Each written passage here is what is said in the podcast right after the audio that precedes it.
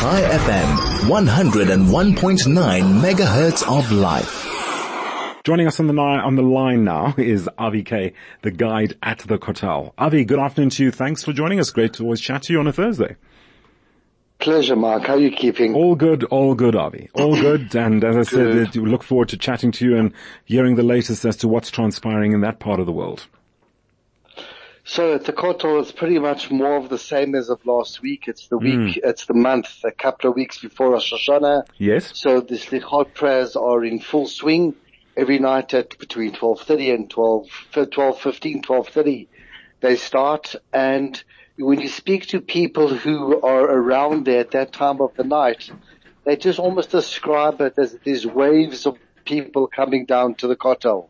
And there's just a very good spirit, and it's a spirit of seriousness, but also people coming down. The weather's great. It's cooler in the evening, and they're coming down to pray.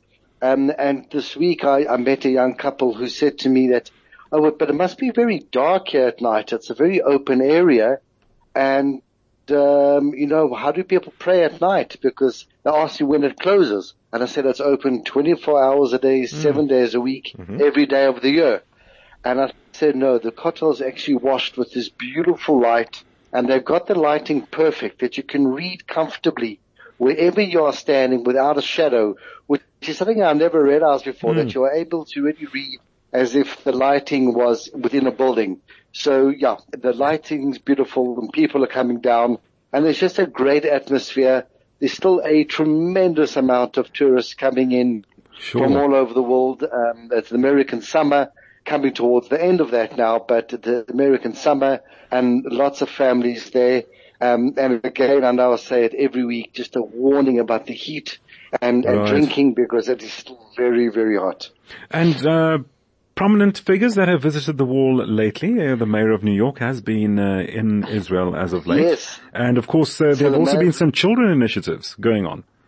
Yes, definitely. So the mayor of New York was there, and very nice to hear some very, very positive words coming out. And also just the respect and the way that he approached and came down to the Kotel. And, yeah, as usual, there's just lots of different children's groups coming down. Right. This week there's been quite a few different groups of soldiers coming down from different groups. What was interesting this week is that a platoon of the rabbinate in the army came down to the Kotel. And, it's just very nice to see a group of young people who are very comfortable with, I suppose, the religious aspect of Jewish life in Israel, in uniform, being there at the Kotel. And what happened is that they had a bit of a ceremony, and they started singing and they started dancing. And next thing, the circle got bigger and bigger and bigger, and people just from the crowd started joining in. And all of a sudden, you just had this mixed multitude, so to speak, of people just really celebrating it. But what is also very interesting is the amount of tourists coming in from Europe. And again, just so touched, and such an example to all of us. Young people coming from Europe who are so respectful, asking if they can go down, how they should dress. And the spirit at Kotel at the moment is really uplifting. No, Avi, from what you've just described, this must, with all these tourists and activities going on and initiatives at the Kotel, this must be taking a toll on the surroundings itself. We've spoken before about the maintenance aspect of the Kotel, and where does that situation stand right now? How do things look? How's the Kotel withstanding all this activity and all this? Shall we say, descending upon by so many visitors? So the two facilities that get hammered from this amount of people coming in is the cold water spouts and the toilets. There's just a huge amount of people coming in. So I know on Monday there was a lot of activity in the men's bathroom, resealing things, redoing things. Certain soap dispensers were taken away, which were quite new. They obviously weren't working, and they went back to the old dispensers. Simple thing like just making sure that everything's working and everything's open all the time. So it was very nice to see maintenance over there. And again, the cold water faucets, there's on the men's side, there's about 6 or 7 of them, and at any time only 3 or 4 are working.